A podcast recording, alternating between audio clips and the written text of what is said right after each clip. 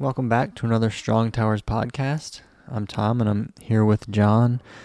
Mike is actually going to sit this one out. He's loving on his neighbors and opening his house for a soup night in his neighborhood. But John and I have the opportunity on this episode to sit down and talk with our friend James Santiago Calazzi. John and I actually, in one of those coincidence not coincidence moments that God orchestrates so often in our lives, John and I separately met Santiago when we both went to two different intensives, Ransomed Heart intensive retreats, almost a year and a half apart, I think. And Santiago happened to be one of the facilitators for our very small groups within that retreat. And so he knows both of our stories, we know some of his story, and we just wanted to sit down with him and talk about this idea of being fathered, what it looks like as we try to generate our vision of the man that we should be and how that shifts and changes and grows as we get more and more miles down the road. And so one of the things that we realized is as we're trying to figure out how to become the men that God has called us to be, we need directions. And again, you know, insert cliche joke here about men and asking for directions, but that really is the truth of the matter, that we don't necessarily know how to become a man or how to become the man that God wants us to be. And we really need the benefit of the experience and the wisdom of those that have gone before us. And Tom and I were both just really struck by the way that Santiago has walked through this life. And he'll be the first to tell you in this conversation that it's not been perfect and it's not been smooth and it's not always been easy. But that's the value in asking for directions from people that have had journeys like that and are standing somewhere getting close to the finish line now and are able to say, I have some things that might be helpful. So this one's probably going to flow a little bit different than some of the earlier conversations that we've had with people, because we want Santiago to do a lot of the talking, because again, we're looking for direction. So we're just going to invite you to jump into a conversation that we're having here and hope that as we have, you benefit from the wisdom and experience of someone who more than anything else is desiring to do the next thing that will help him become the man that God is calling him to be.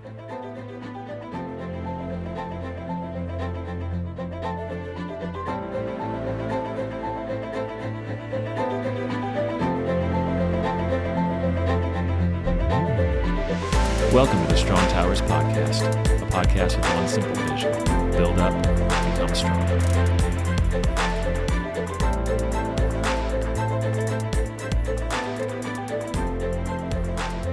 All right. What are we talking about again? Oh, yeah. All right. Let's do this thing. Let's do it.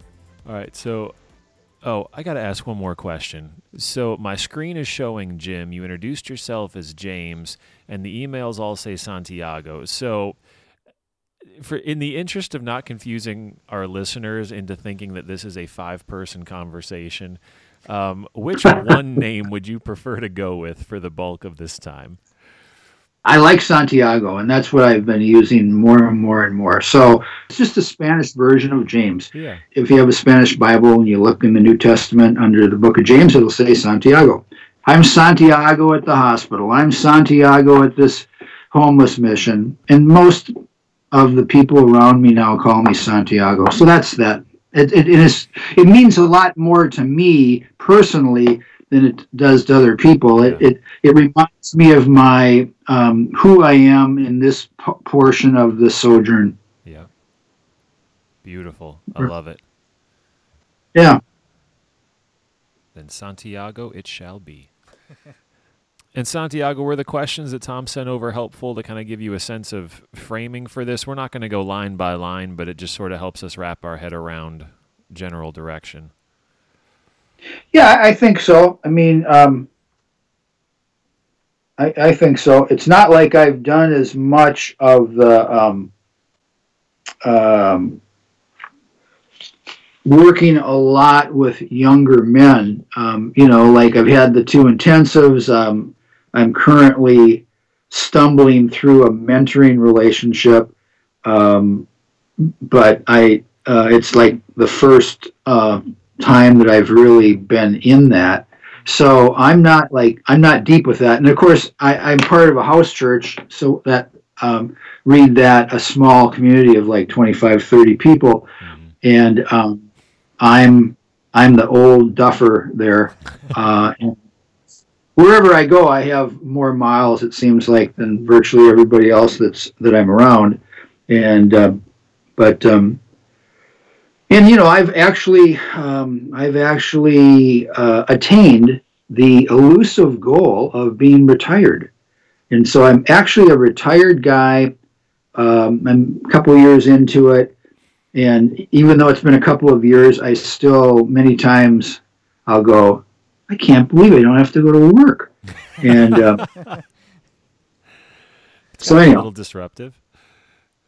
It can be, actually. And but so anyhow, but yeah, I mean, generally speaking, yeah, the questions, I think I said, they're not like little low-hanging fruit or softball-type questions. I mean, they're like, yeah, what do I think about that? How was that? That kind of thing. Yeah.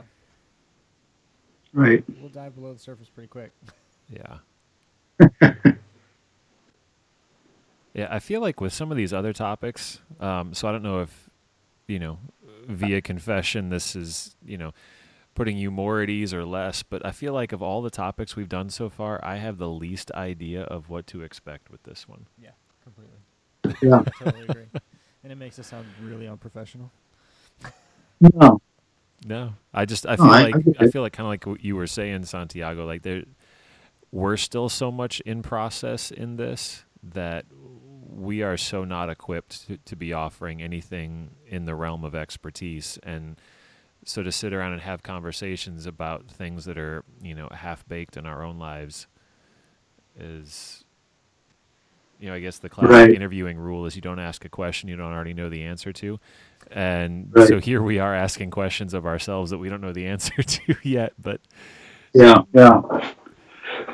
Well, you know, one comment I'll make on the side today was very timely for me because, matter of fact, Tom, you might remember you said something about mentoring, and I kind of replied back, "Oh man, that's not my thing." You know, I don't know what I said, but I said it's kind of like I'm really young in that, so anyhow, today. I dutifully, you guys don't have a new podcast out, and I listened to a podcast on Ann Sons, but Morgan was talking about mentoring, and it was so good because it gave me both some comfort, but lots of instruction, and so I highly recommend it. On the whole idea of mentoring. They covered everything from what do you do when a guy asks you to be a mentor? And, you know, they looked at it from the mentee's standpoint, and they looked at it from the mentor's standpoint. And Morgan, Morgan's a mentor of me. He's like 30 years younger, but he's mentored me in a number of ways and things. He has no idea of that, but I mean, he has, and he did today. So that's the other thing is that, you know, though I'm by wild at heart language, I'm a sage by years. Right. But all I know is that I get information from all kinds of people that is helpful, because God uses all these different people in our lives to give us pieces and chunks of what we need. And sometimes it just clunks down on us and we go, oh my gosh, that was a piece of wisdom right there. And for crying out loud, some of it comes from my 3-year-old grandson. Yeah, for sure. Those kids are smart. There's no getting around that.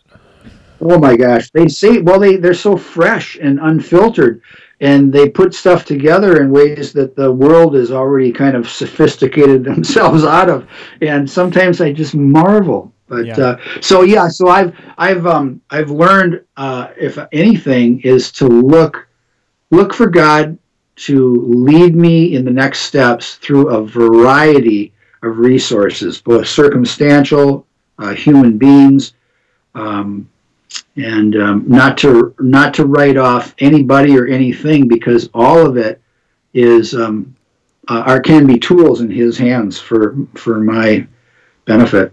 Mm-hmm. Absolutely, and that's why I like the all the verbiage around the journey, because then we haven't actually arrived. Like, you know, if we were to talk about it in terms of destination, then there would be an end point, you know, and then you do miss that the continuing opportunities for God to speak in and, you know, really still be fathering, no matter how far down you get, you know, and how much of a sage you are in certain areas of your life. He is still the Father. So about the only thing that you really learn as you go on is how much you don't know. It's very, very humbling. And so, yeah, there is no arrival. It's all process. And I've just been at it longer by dint of years than some, but that doesn't necessarily mean that I've gotten more fruit in the basket or anything like that. Mm-hmm. But and then my story is not linear. I mean, I crashed and burned at a point in my life, and I lost my entire kind of kingdom, if you will. And so I spent a number of years like wandering in the desert and regaining, and God graciously re-provided to me. But all that ate up years, and. So I've got on my deathbed, I will not be one of those movie characters that says, I got no regrets. I've got regrets, and I've got scars, but I've learned from all of them. And what I appreciate about them is that they're very humbling. It's humbled me, and it keeps me humble. All I have to do is kind of go back over, okay, now how did this all come down again? And oh yeah. So you guys are roughly half of my age. Mm-hmm. What, you're in your high 30s or? Yep. Yeah, Tom's the old man here, but yeah, seriously. So, Tom, are you 30? What? 38. Okay, yeah, 38. So my kids are 33, 34, 35, 30. A 38 and 42. So that's my kids. But when I hear 38, you know, like when I was 38, I was about 5 years away from crash and burn time. And so, like if I'm with young men and like a young man and there's a lot of bluster and there's a lot of lack of awareness, like I really get nervous. Because I came into power, and I didn't do well with it, and so it all came apart. And so I have a soft spot in my heart for young Turks that are taking the world by storm, and it makes me nervous for them because I know how it can go. Yeah. And yet at the same time, you can't exactly come up alongside somebody uninvited and go, hey, by the way, I'm kind of nervous potentially for you because it doesn't work out. But it very much always reminds me of, oh, man, I pray that, you know, they keep it together and don't go off the deep end. But yeah. So how would you, you know, you talked about kind of crash and burn, and needing to rebuild. What do you think your outlook was on being a man prior to that, and then coming out of that? How did your idea of being a man and what you needed to be doing shift? Huh. Yeah. No, I think as I was, I grew up in the 50s, so I had a little bit of a kind of a, I might use references that mean nothing to you, but I had kind of an Ozzie and Harriet kind of a childhood. Does that mean anything to you guys? Yeah. Yep. Oh, really? I didn't know if anybody knew that. But I am, you know, if you go on my if you saw my blog and you saw my profile that I wrote, I've said I'm a generalist who admires specialists. And but one of the things I use to describe myself is a recovering hedonist. And really from the time of high school, when I literally fell in with some people I wished I wouldn't have fallen in with, hedonism, it wasn't, and I don't mean to blame it on them, but it tapped into something that was already there. Just a pleasure seeker, kind of a real superficial guy, just kind of playing in the first 1/8 of an inch of the depth of water and just looking for some laughs. And so I wasn't very serious. And it wasn't until I'd gotten into college, it all turned around, the classic 1975 when I became a believer. And I'm one of those guys with a date, May 19th, 1975. But Jesus initially apprehended me, and the journey really took a sharp turn, kind of away from that hedonism, or a gradual turning away from that hedonism and into kingdom principles. But I was already 28 when that happened. So, I wasn't the 8-year-old guy that became a believer. I didn't do it at youth camp. I was already 28. So, again, there's a theme in my life, and that is that I came into some truth later in life. I mucked it up. So I burned some years on what it would take to get back to where Jesus wanted to bring me. So that's kind of been a theme of my life. If I was 72 years old and had never had those hiccups, well, who knows? I don't know. I guess I would be an astronaut by now or something. I don't know. That is the dream. Absolutely. Right. Oh, but I mean, back to your question. Coming into the kingdom, I think Ransomed Heart does a good job of that. I mean, in my many of my first years, I wasn't sure what it was within the kingdom of God to be a man, and not the kingdom of God so much as in the church. And so when John Eldredge or one of his associates says something to the effect of, you're called, really Jesus is calling you to be something that's going to be a lot more exciting than just being an usher at church and being a nice guy. Yeah. That really resounded with me because I didn't really, the church, I mean, that's the best thing I knew to do is like, try not to get in trouble. Try to keep your nose clean. Jesus is going to come back, and there'll be a whole new chapter then. But in the meantime, just mind your P's and Q's, and you might think about ushering. And so that was true. And so really my picture of being a man took another change of heart when I went to my first boot camp. So... a lot of times I tell people I'm not a guy that preaches like John Eldredge, but I cannot discount what Jesus did through Ransomed Heart and through me coming into a boot camp.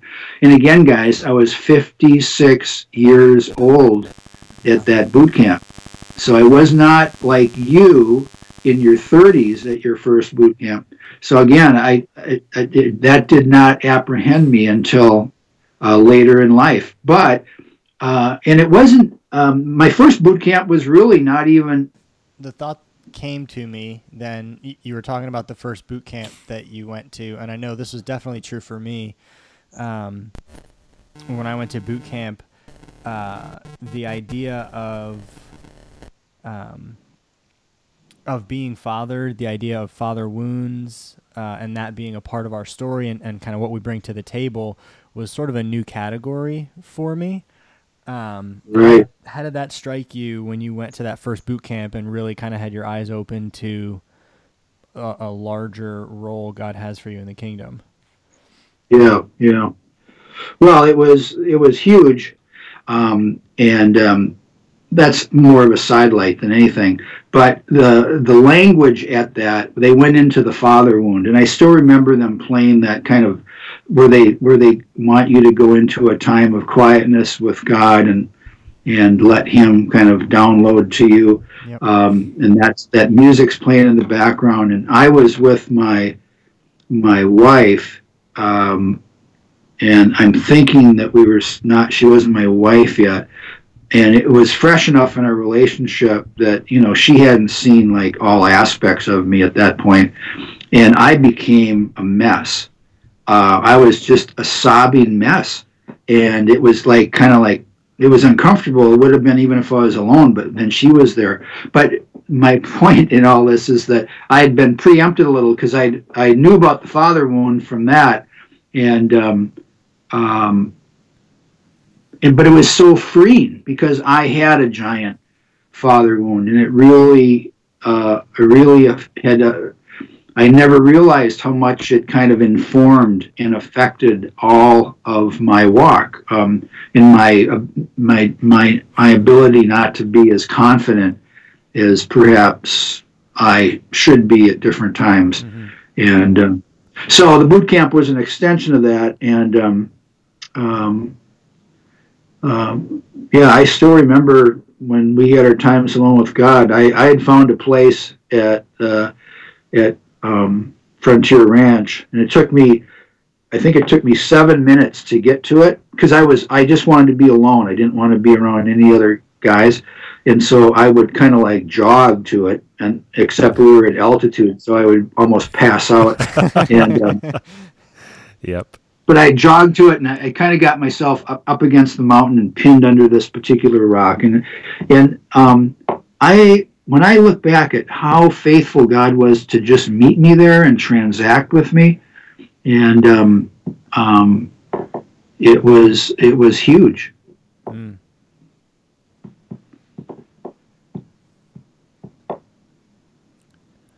So I paused because I've lost my way. No, you're good. That's all right. And I like how it's always funny when we have conversations like these, because I feel like some of the time we don't necessarily know, we kind of know where we want to go. We don't necessarily know how we're going to get there. And right. I like that we've kind of been walking backwards through your story. Yeah. That, yeah. You began with some of the things that are most current, and now we're sort of moving backwards through this lens of, how did you come to a place where you knew who you wanted to be? How did you begin to discover the kind of man that you were and the kind of man that you wanted to be?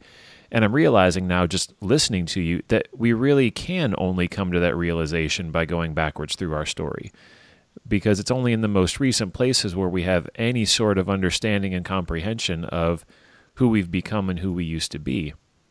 And so there's no real way to start this story at the beginning and tell it from the beginning, with a nice, neat, beautiful cover on the front and chapter divisions and anything like that. Like, you almost have to tell it in reverse.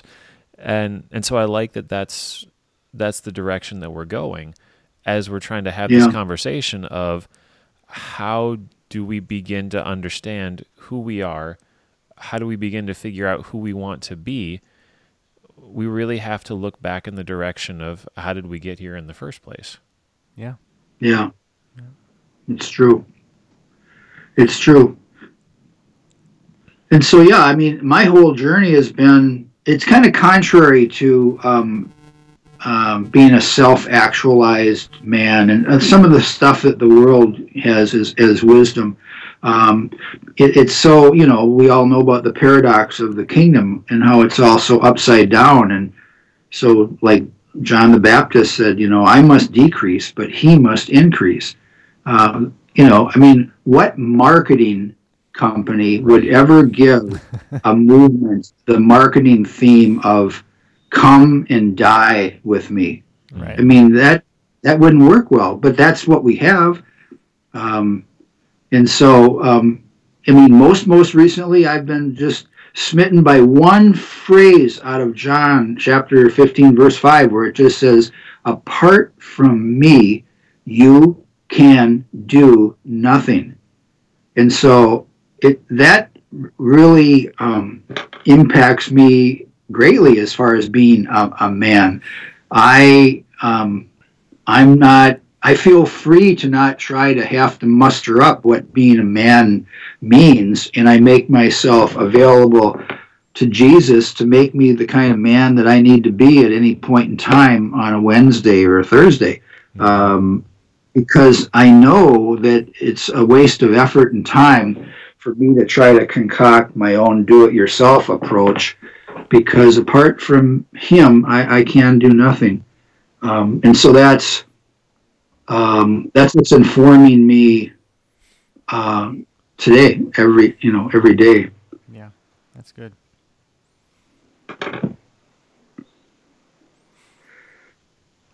So as you look backwards even further, Santiago, we've kind of been walking through this reverse juxtaposition of the man you are now versus how you came to be that man. So if you can go back even further, so growing up, teenage years, whatever, what was sort of that ideal of manhood that was being dangled in front of you that you've since transitioned out of or grown beyond or, fully experienced and then realized that it was lacking? Yeah, I mean, I don't have a great answer for that because remember now, I'm a recovering hedonist, right, pleasure seeker, kind of a surface guy. And so my... my heroes were simple. I mean, they were like Superman, and it wasn't my dad. He wasn't a hero. He was, but at the same time, he taught me a whole lot about what it was to just doggedly suit up every day and do it again. Mm-hmm.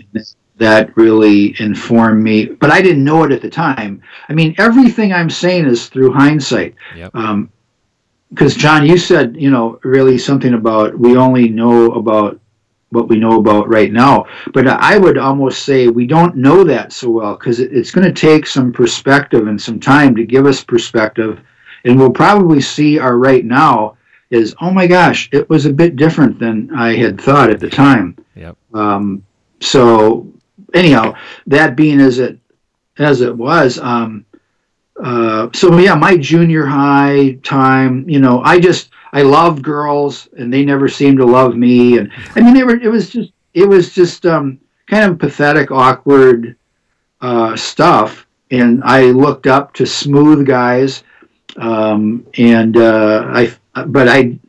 just wanted them because I'd be more successful, with girls or with sports. I was always kind of pretty much a B player at whatever I did. Mom and Dad wouldn't pop for the classes I needed for football, and I was a pulling guard.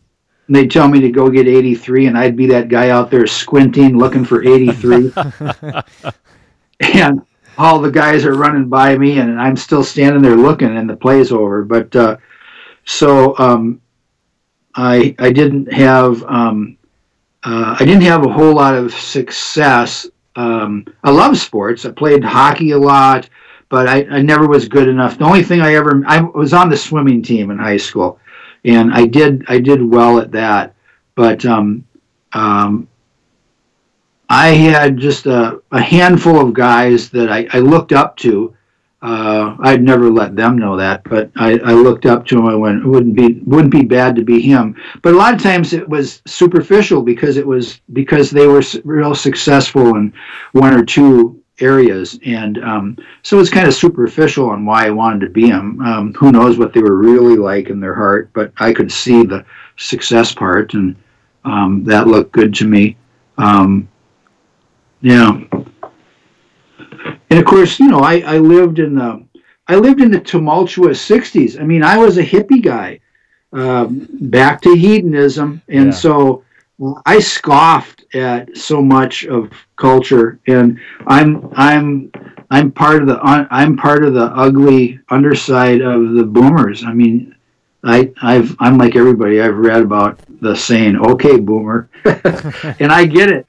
It's like, So I pissed away a lot of my life. I was in pre-dental at school, but it was only because I had no idea what to do, and my mom and dad said, hey, why don't you be a dentist? And I went, okay. And but, you know, I'd be taking chemistry and organic chemistry and all the stuff, all the pre-stuff you have to take. And, you know, meanwhile, smoking joints before the lecture and having a whole nother life at night. And so I'm that guy that just wasn't I didn't fulfill the picture that Norman Rockwell would have painted whatsoever. And so, yep. No, that's right. And going back to what I recommended, that podcast I listened to that Morgan was talking, it's exactly what he was talking about. Is there is no such thing as a mentor. If you put your life in the hands of a mentor, all you've done is guarantee that you will be disappointed, because there's no one man that can do for you what you want to have done. And you will only be disappointed. The only thing that's up for question is how deeply will you be disappointed. Yeah. And so, but there's all kinds of mentoring sources that Father puts in our path, and they're bits and pieces and chunks. And but together they weave a bit of a tapestry, and they urge us along, and they inform us, and we grow. And oftentimes invisibly, we don't know it's happening, but our transformation into a more complete image of Christ is, there's no way that we can see it happening. Sometimes we get a chance to look back and we notice, oh, wow, I used to be a little bit different than I am right now in this area. We get a little bit of a glimpse that perhaps that's a piece of transformation, but by and large, it's all invisible. And so there's this Dallas Willard quote. I remember now. I'm in a whole nother thing that it must sound foreign. I remember when I was 38, if I heard a guy talking about retirement, my eyes would roll back in my head, and I go, yeah. "No, really." I mean, it's like because it's just like a concept that doesn't seem like it means anything at all. But there's this Dallas Willard. Most people find that guy to be amazing, and I'm no different. But he's got this quote that I have hanging in my inner sanctum here, and it's kind of staring at me. And he said that your eternal destiny is not cosmic retirement. It is to be part of a tremendously creative project under unimaginably splendid leadership on an inconceivably vast scale, with ever-increasing cycles of fruitfulness and enjoyment. And that, gentlemen, is what I think. I want to be a man in that. That's what my nose is trying to be set toward, like Flint. Because Jesus will bring me into that. I just need to be... I need to work on lessening the distance between me and Jesus, but that's what he's got for you and I.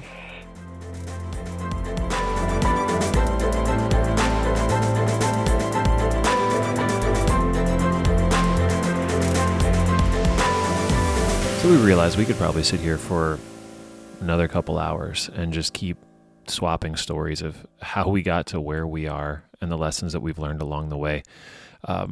But you'd probably stop listening, and we'd probably get tired of talking at some point. So we're going to call this good for now.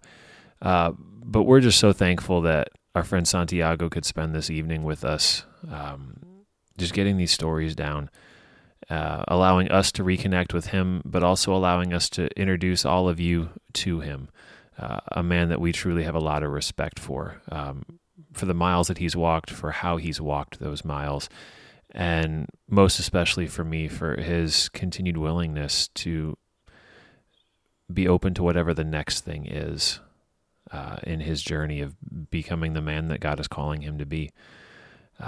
And that's really what we're all about here at Strong Towers, is continuing to do whatever the next thing is that God is inviting us into to become the men that he's calling us to be. So thank you for being on that journey with us.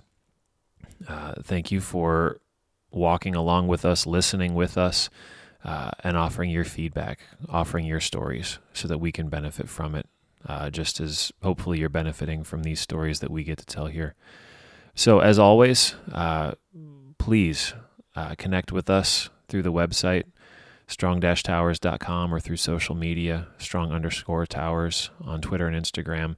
Head over to the Facebook community and begin to blend your stories with the stories of all these other guys who are looking to do the next thing that will allow them to become the man that God is calling them to be. So until we meet again, this is John with Tom and our friend Santiago. Build up, become strong.